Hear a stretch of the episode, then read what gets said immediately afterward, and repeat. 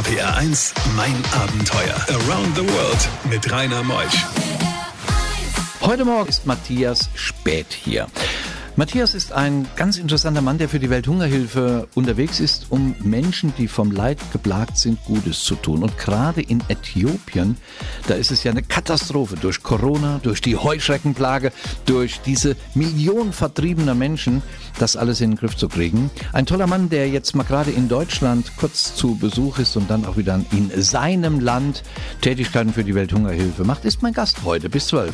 Toller Typ. RPR 1, mein Abenteuer wird präsentiert von der Welthungerhilfe, die deutsche Hilfsorganisation für eine Welt ohne Hunger. Mehr unter welthungerhilfe.de. RPR 1, das Original.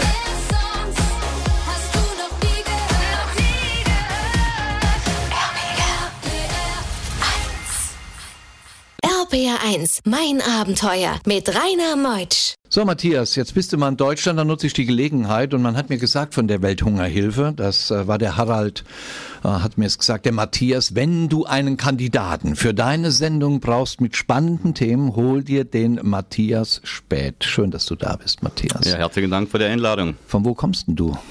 Ursprünglich mhm. geboren im Schwarzwald, Südschwarzwald, in der Nähe von Freiburg, ein Dorf namens Fortwangen, kennen wahrscheinlich die wenigsten Leute. Ja, habe das aber die Heimat früh verlassen, ging nach Berlin, habe dort studiert, ging nach Freiburg, ging von dort ins Ausland, zunächst in Westasien gearbeitet, dann später kurz in Deutschland wieder, dann 96 schon nach Äthiopien oder Anfang 97 war es, glaube ich. Ja, dort waren wir acht Jahre, haben uns als Familie dort unten verliebt in die Umstände, in die Leute, in das Land. Kam dann zurück nach Deutschland für etwa zwölf Jahre wieder. Und als die Kinder groß waren und wir wieder tun konnten, was wir tun wollten, sage ich mal, haben wir uns entschlossen, back to the roots und sind wieder zurück nach Äthiopien, meine Frau und ich. Und die Frau macht das mit? Die macht es nicht nur mit, die äh, fördert es sehr aktiv.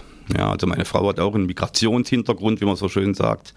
Sie ist gebürtig in Marokko, sozialisiert großen Teilen in Deutschland, aber im Prinzip waren die Sehnsucht nach Afrika hm, hat nie nachgelassen und hatte mich dann auch infiziert, äh, als ich meine ersten Erfahrungen sammeln konnte über Marokko.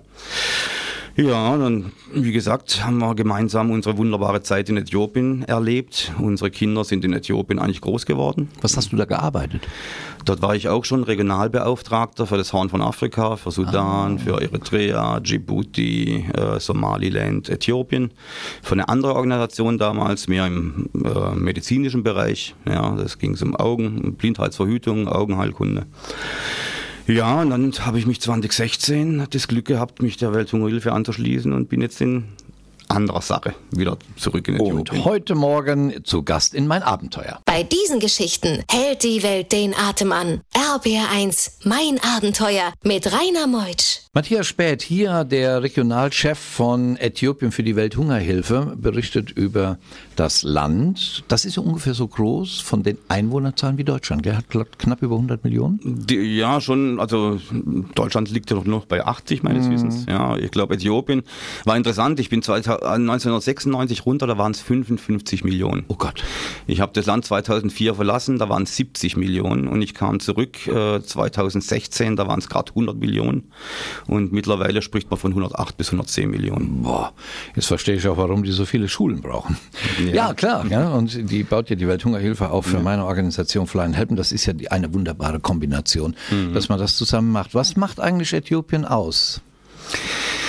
Oh, also da brauchen wir viel Zeit. Äthiopien ist äh, schon für mich und nicht nur für mich, auch für die Äthiopier selbst in ihrer eigenen Wahrnehmung ein sehr spezielles Land. Ähm, es ist ein Hochland. Es ist eines der ganz wenigen ursprünglich christlich geprägten Länder. Äh, auch wenn sie dort wie in vielen anderen Lebensbereichen auch ihr eigenes Ding durchziehen. Sie sind eine koptisch, äh, sie sind eine orthodoxe Kirche. Sie haben ihren eigenen Patriarchen. Äh, die orthodoxe Kirche war über die Jahrtausende kulturstiftend. Äh, man hat viel Identität in dem Land daraus gezogen, aus der Verbindung zwischen König Salomon und Queen Sheba. Ähm, auch wenn heute 50 Prozent oder etwa die Hälfte der Bevölkerung muslimisch ist, was politisch ein bisschen totgeschwiegen wird, aber die Anzahl der Christen, der Muslime hält sich so in etwa die Waage, äh, ist das orthodoxe Element doch immer noch sehr kulturbestimmend. Und äh, wofür man Äthiopien kennt, geht sicherlich auf diese Linie zurück. Was Äthiopien an sich äh, sehr einzigartig macht in meinen Augen, ist äh, wirklich diese äh, historische Beziehung zu Israel. Äh, ich denke auch, dass die Äthiopier in ihrer, in ihrer Selbstwahrnehmung, und ich habe da einige Geschichten erlebt, äh, sich nicht als Afrikaner sehen. Ja. Also ich hatte äh, einige Projekte, wo ich einen Minister, der Gesundheitsminister überzeugen wollte, dass wir bestimmte äh, Konzepte fahren könnten. Wurde mir immer wieder zurückgemeldet, Herr Spät, das hört sich gut an, das funktioniert in Afrika, aber nicht in Äthiopien. RBR1, mein Abenteuer. Dieses Äthiopien wird heute Morgen beschrieben von Matthias Späth. Er ist von der Welthungerhilfe der Mann, der verantwortlich dort lebt und sich um den Einsatz der Hilfs Güter kümmert. Was mir auffiel in Addis Abeba, ich war mal auf diesem Berg, der in Addis Abeba ist auf zweieinhalbtausend Meter. Ich kam kaum hoch, also ich habe nach Luft gejapst und da war oben, glaube ich, auch eine orthodoxen mhm. wo du dann auf die Stadt sehen kannst. Gell? Das war das. Ist der berühmte Mount Entoto. Ja. Der, der sogar genau auf 3000, 3000 Meter hoch reicht, ah, wenn man es bis ganz die nach Luft oben schafft. Ja, sind sie nicht der Einzige. Ah, ja, kon konnte man. Ja. Dann gab es in Addis Abeba, was mir auch auffiel, einen gigantischen Markt. Für mich von der Anmutung her wohl der größte Markt Afrikas. Mhm. Wie nennt man der? Mercato. Ah. Der größte Freiluftmarkt Afrikas heißt es. Mhm. Ich glaube, da leben so viele Leute wie in Stuttgart etwa. Und dann gibt es diese Felsenkirchen. Was hast du damit auf sich, Matthias, im Norden? Ja, die gibt es vornehmlich im Norden. Die sind ein bisschen im Land verteilt. Aber das sind im Prinzip auch äh, die berühmtesten sind Lalibella. Ich glaube, Lalibella, die Kirchen gehörten zu den alten antiken Weltwundern. Bin mir nicht ganz sicher, aber ich glaube, das war so. Geht zurück auf eine Vision des Königs Lalibella, ja, äh, das war, glaube ich, im Jahr 1100 um den Dreh rum. Äh, der eine Vision hatte, dass er quasi äh, Jerusalem nachbauen sollte. Und er hat dann, glaube ich, sieben Felsenkirchen errichtet. Und diese Felsenkirchen zeichnen sich dadurch aus, dass sie in den Fels reingehauen sind und nicht erbaut sind. Jede Kirche hat einen symbolischen Wert, symbolisiert ein bestimmtes Kapitel aus der Bibel. Selbst der Jordanfluss wurde mehr schlechter als recht nachgebildet. Ähm, aber es ist sehr interessant, wenn man äh, nach Äthiopien geht, sollte man Lalibela auf keinen Fall auslassen. Ja, also es ist besonders äh, über die Feiertage, wenn man nach Weihnachten oder über Ostern äh, nach Lalibela geht und so einen Gottesdienst äh, beiwohnt, dann ist es wie eine Zeitmaschine. Da geht es tausend Jahre zurück. Gleich wirst du uns sagen, wie Nordäthiopien sich von Südäthiopien unterscheidet, auch landschaftlich. RPR1, mein Abenteuer Around the World. Die packendsten Stories von fünf Kontinenten. Man sagt ja immer, es gibt so große Unterschiede in Äthiopien. Rüdiger Neberg sagte mir immer, der den blauen Nil dann befahren hat. Ja, du musst mal nach Nordäthiopien und du musst nach Südäthiopien. Was meinte er damit, äh, Matthias Spät, mein Gast heute mhm. von der Welthungerhilfe? Ja, ich denke, Äthiopien ist äh, ein Spiegelbild von Afrika äh, in, in einem Land. Ja. Ähm, das, das, der Süden Äthiopiens ist wahrscheinlich eher das, was man so unter Afrika versteht, wenn man es nicht so besonders gut kennt. Ja. Es ist sehr grün, es ist das Rift Valley, man hat viele Seen, äh, es ist etwas bunter von der, von der Kultur her, die Hütten sind schon etwas bunter angemalt. Und dann geht man in den Norden hoch und dann wird das Land karg. Ja, es wird äh, gebirgig, es wird wunderschön anzuschauen während kurzen Zeitfenstern in der Regenzeit. Wenn man da das richtige Zeitfenster erwischt, dann ist es ein farbenfrohes Hochland, äh, das man dort besucht. Aber unterjährig doch sehr oft auch sehr trocken und sehr karg und sehr hart für die Menschen, die dort um ihr täglich Brot ringen, kann man sagen aber sehr stark äh, kulturell äh, verwurzelt und verankert, äh, was äh, die orthodoxe Tradition betrifft im Land. Wie gesagt, Lalibela ist äh, eine Ausdrucksform. Man kann noch etwas weiter nördlich gehen bis an die Grenze zu Eritrea. Dort findet man Axum, wo angeblich die Bundeslade auch bewahrt wird, die originale Bundeslade, die so geheim versteckt ist, dass ja eigentlich nicht mehr die Einheimischen genau wissen, wo sie ist, aber sie legen großen Wert darauf, dass sie im Prinzip diese Bundeslade beherbergen in, in äh, Axum. Es gibt die schönen Stelen von Axum, äh, die im Prinzip bestimmte kulturelle Eigenheiten dokumentieren, die eigentlich in Afrika ihresgleichen suchen, die nur in Äthiopien zu finden sind. Also die Welthungerhilfe hat dich nach Addis Abeba geschickt, um den Menschen zu helfen. Du hast aber auch ein unglaubliches profunde, profundes Wissen über eben diese Natur, über diese Menschen und gerade zu den Menschen. Da kommen wir gleich nach elf. RPR 1. RPR 1, mein Abenteuer. Around the World mit Rainer Meusch. In der zweiten Stunde heute in mein Abenteuer ist weiterhin Matthias Spät. Wenn man schon mal hier haben, dann soll er auch was erzählen über Äthiopien, denn er ist verantwortlich für die Welthungerhilfe in Äthiopien, für die Umsetzung der Projekte. Und da gibt es natürlich viele Projekte, gerade jetzt, wo es die Heuschreckenplage wieder gibt. Dann gibt es Corona, das große Problem, die vielen vertriebenen Menschen, die Krankheiten. Er berichtet in der ersten Stunde über die Schönheit des Landes und in der zweiten Stunde, welch großes Leid oftmals die Menschen erfahren. RPR 1 Mein Abenteuer wird präsentiert von der Welthungerhilfe, die deutsche Hilfsorganisation für eine Welt ohne Hunger. Mehr unter welthungerhilfe.de. RPR 1, das Original.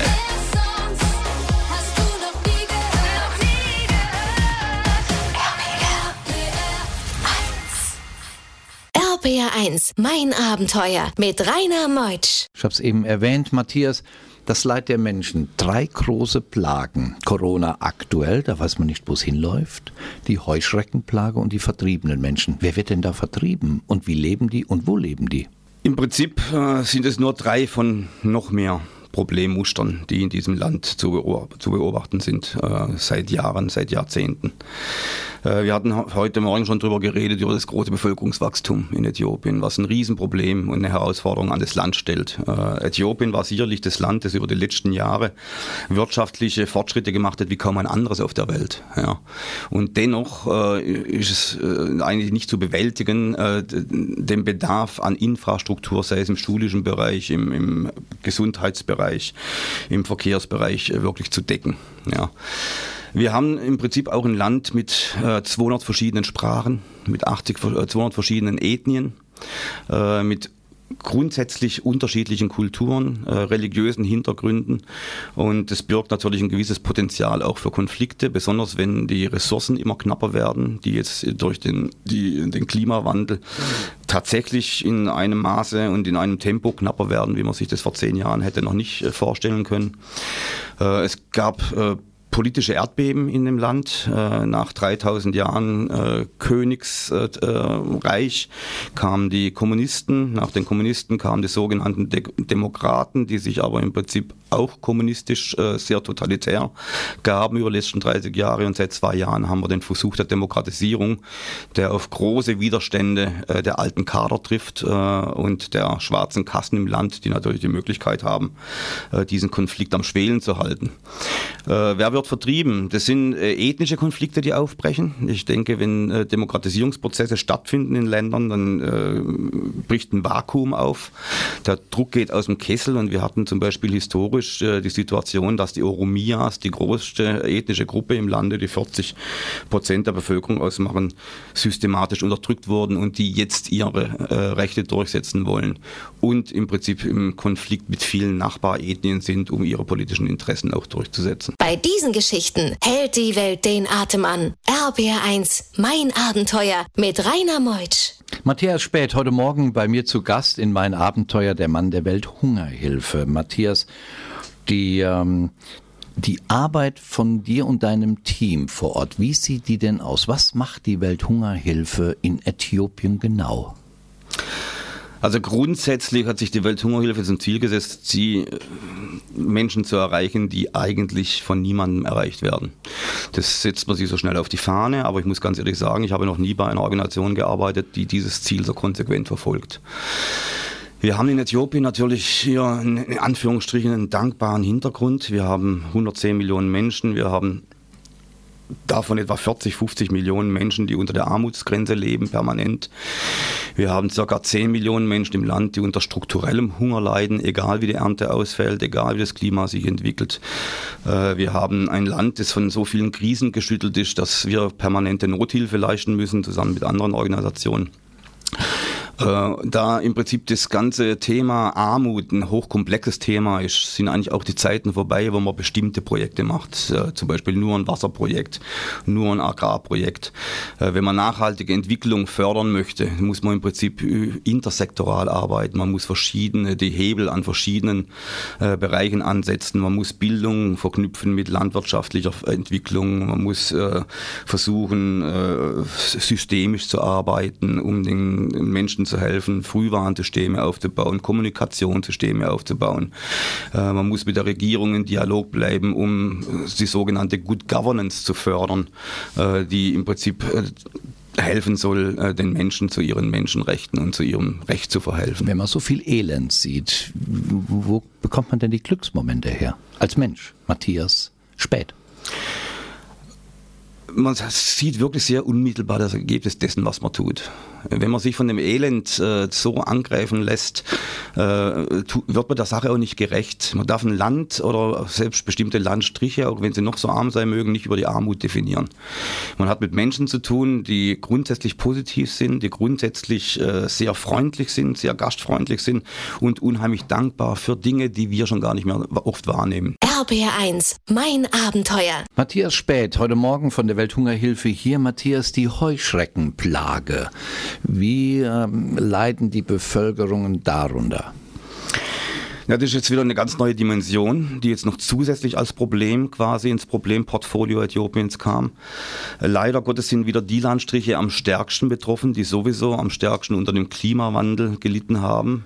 Äh, sie liegen in Regionen, die politisch infrastrukturell am stärksten unterversorgt sind. Äh, es trifft wieder mal die Ärmsten der Armen. Ne, es sind vornehmlich die, die Lowland, also die Flachlandgebiete in Äthiopien, äh, wo man vornehmlich mit nomadischen Gesellschaften zu tun hat. Also das sind im Prinzip äh, Gesellschaften, die einen Aktionsradius brauchen, um ihr Vieh zu versorgen. Sie brauchen Weideflächen. Sie haben auch angefangen, eigene Landwirtschaft zu betreiben aber sind im Prinzip doch ein sehr mobiles Volk, wo die durch den Temperaturanstieg und den Klimawandel sich äh, nachlassenden Ressourcen geteilt werden müssen, zunehmend auch mit Nomaden aus Nordkenia, aus Somalia und aus anderen Regionen. Also es ist schon eine sehr explosive Mischung äh, vor den Heuschrecken da gewesen. Die Heuschrecken haben innerhalb von Tagen äh, ganze Ernten zerstört. Nicht nur die gegenwärtige Ernte, sie haben die nächste Ernte äh, zerstört. Wenn ich schnell und nachhaltig eingegriffen werden kann. Äh, es war eine Dimension an Problemen zu bewältigen, die auch nicht erlaubt hatte, Ressourcen so schnell zu mobilisieren, wie es nötig gewesen wäre. Ich meine, die FAO und andere Organisationen bemühen sich wirklich. Ähm, aber es wird für die nächsten zwei Jahre eine sehr große Herausforderung, die betroffenen Gebiete und Menschen äh, mit Würde am Leben zu Hast erhalten. du mal so eine Heuschreckenplage gesehen? Mit deinen Augen? Ich habe äh, eine gesehen. Ich war jetzt dieses Mal in Äthiopien nicht drin. Ich, ich hatte das mal in Marokko erlebt. Ja, Sind das Millionen? Ja, das ist unglaublich. Das können Sie sich nicht vorstellen. Das ist, äh, der Himmel wird schwarz. Sie stehen irgendwo in einem Feld, das ist eine Geräuschkulisse, sie, verlieren die Orientierung, wenn sie mittendrin stehen. Die Dinger sind ziemlich groß, wenn die sie treffen, ist es auch relativ schmerzhaft. Ja.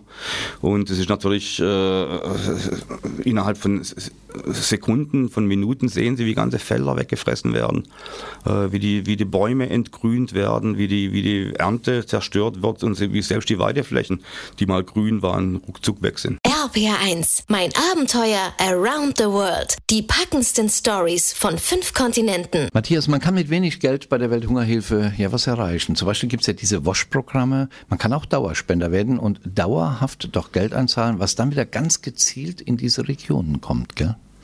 Ja, auf jeden Fall. Also äh, wie andere Organisationen auch äh, unterliegt die Welthungerhilfe ja strengsten Kontrollen, was die Überwindung der Mittel betrifft. Ähm, wir sind immer dankbar für jede Einzelspende, um auch die Unabhängigkeit der Organisation weiterhin zu gewährleisten, da wir nicht nur von großen Geldgebern abhängig sein sollten. Ähm, ich denke, Sie können mit kleinen Beiträgen Großes leisten auf verschiedene Art und Weise. Entweder können Sie im Prinzip in, in äh, äh Beträge oder in, in Budgets einzahlen, die uns erlauben, Programme zu steuern.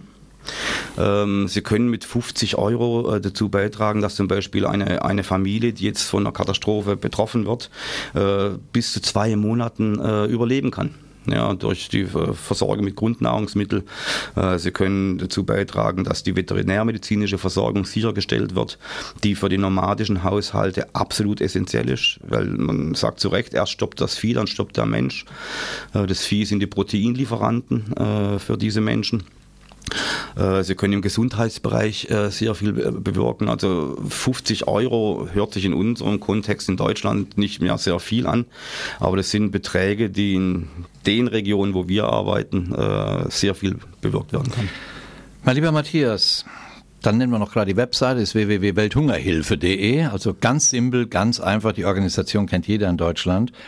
Du hast es wirklich geschafft, die Menschen zu sensibilisieren für ein Land, wo doch nicht so oft darüber berichtet wird und wenn dann nur negativ berichtet wird. Du hast im ersten Teil all die Schönheiten der Landschaften beschrieben, dieses Spannende, was das Land ausmacht und im zweiten Teil die Menschen. Gut, dass es so Menschen wie dich gibt, dass es Kollegen gibt, die weltweit unterwegs sind für diese systemrelevante Stiftung der Welthungerhilfe. Danke, dass es dich gibt. Danke für deinen Bericht hier. Ich werde spenden und das werden viele andere Menschen auch. Das hast du dann wirklich geschafft. Komm wieder gut nach Hause und wir sehen uns in Äthiopien, würde ich mal sagen. Vielen Dank. Herzlich eingeladen, jederzeit. Matthias Spät war das für die Welthungerhilfe. Ich bin Rainer Meutsch und muss diese Sendung erst noch verarbeiten, weil sie sehr emotional war. Danke, dass ihr dabei wart. Wir hören uns wieder nächsten Sonntag von 10 bis 12. Tschüss.